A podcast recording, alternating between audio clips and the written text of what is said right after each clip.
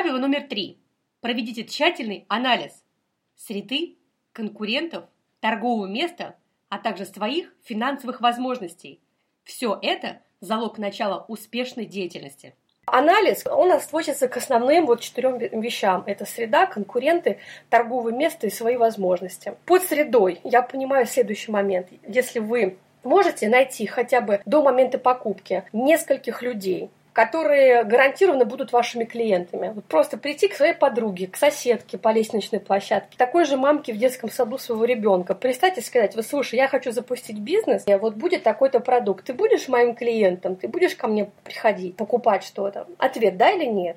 Вот, если да, то за какую стоимость адекватно было бы купить ту или иную продукцию? Например, вы хотите открыть бутик шоколадных конфет. Хорошо, да, это интересно, я бы покупала, например, я отвечаю, а за какую стоимость мне было бы купить? То есть предварительный опрос для того, чтобы понять вообще, а есть ли спрос, да? Про конкурентов тоже сказали уже с вами, да, и если вы открываете детский садик, а у вас в 100 метрах находится как детский садик с аналогичным предложением услуг, то риски существенны. Торговое место имеется в виду, что если у нас нет бюджетов на то, чтобы зайти сетевым образом в бизнес. То есть, например, есть такая хорошая стратегия, как один и тот же бизнес, пусть это будет то же самое кафе, кафетерий, открыть в нескольких местах, то есть в спальном районе, в бизнес-центре, в деловом центре, в зоне для студентов, в какой-нибудь еще части города. И когда у вас сетевое заведение, так поступает, такой стратегии придерживаются крупные бренды. Вы видите следующую статистику, то есть какая-то точка в какой-то области, она абсолютно убыточная, какая-то работает в ноль, какая-то сверхрентабельна. Там просто огромный трафик людей идет, нескончаемый, они все покупают и покупают. Но в целом, получается, сеть работает в плюс.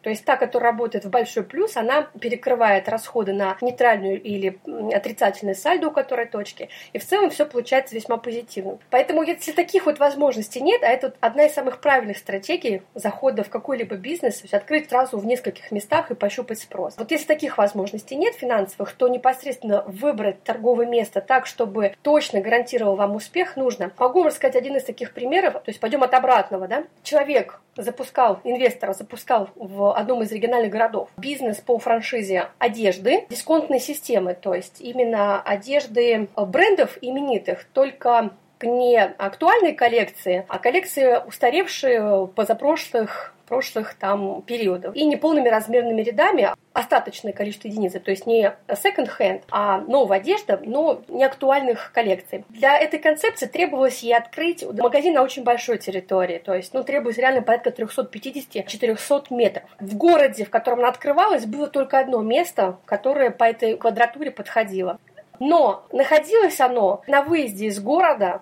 Если мы живем с вами в Москве и выезжаем за город, такие объекты, как Ашан, такие как объекты Мега и прочие Твой дом и Вегас, правильно, что они стоят на выезде, то есть там будет удобно, но у них тактика какая, что они приглашают туда в основном на выходные. В Меге, в нашей подмосковной, 220 тысяч людей проходимость в день в выходные дни. 220 тысяч. В региональных городах на выезде такие молы не ставят, потому что и людей-то столько нету в городе. Там, может, в миллионников каких-то, но нет таких молов, которые на выезде так бы это обслуживали. Поэтому неправильно выбранное торговое место у нее лично повлекло за собой огромные бюджеты на рекламу. То есть все, что можно было задействовать по рекламе, было задействовано. Наружные щиты, реклама это огромная, которая на дороге висит, на здании на самом, телевизионная реклама. Но тем не менее, через полгода все-таки ей пришлось закрыть этот бизнес, потому что так раскачать народ на выезд из города, посетить ее магазин не получилось. То есть все равно здесь нужно достаточно посмотреть разносторонне на этот вопрос.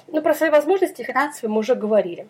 То есть именно посмотреть, есть ли у вас возможность не последнюю копейку в копейку вложить, а иметь какой-то резерв, и этим резервом в крайнем случае пользоваться на случай каких-то непредвиденных ситуаций.